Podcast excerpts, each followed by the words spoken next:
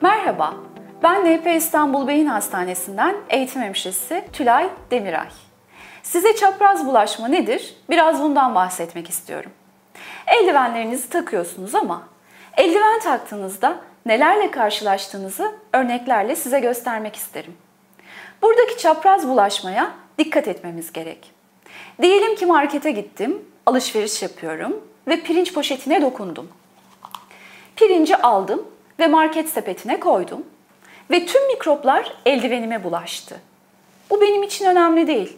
Sonuç olarak mikropların tamamı eldivenimde, elimde değil.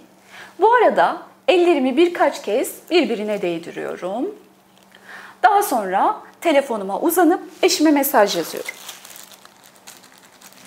Telefonumu daha sonra cebime koyuyorum. Birden burnum kaşınıyor. Burnumu kaşıyorum. Sonra tekrar telefonum çalıyor. Cebimden telefonu çıkartıyorum. Annem arıyor. Efendim anne, tamam bir tane ekmek alırım bu akşam gelirken. Telefonumu tekrar cebime koyuyorum. Markette işim bitti. Paramı ödedim. Telefonum cebimde. Arabama gidiyorum. Arabamı açıyorum. Tabii eldivenlerle de işim bitti. Artık bu kirli eldivenlere ihtiyacım yok. Bu sebeple eldivenlerimi de çıkartıyorum.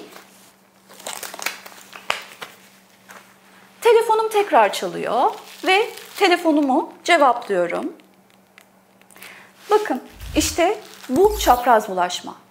Eğer bir yere her dokunuşunuzdan sonra ellerinizi yıkamayacaksanız eldiven takmanızın hiçbir anlamı yok.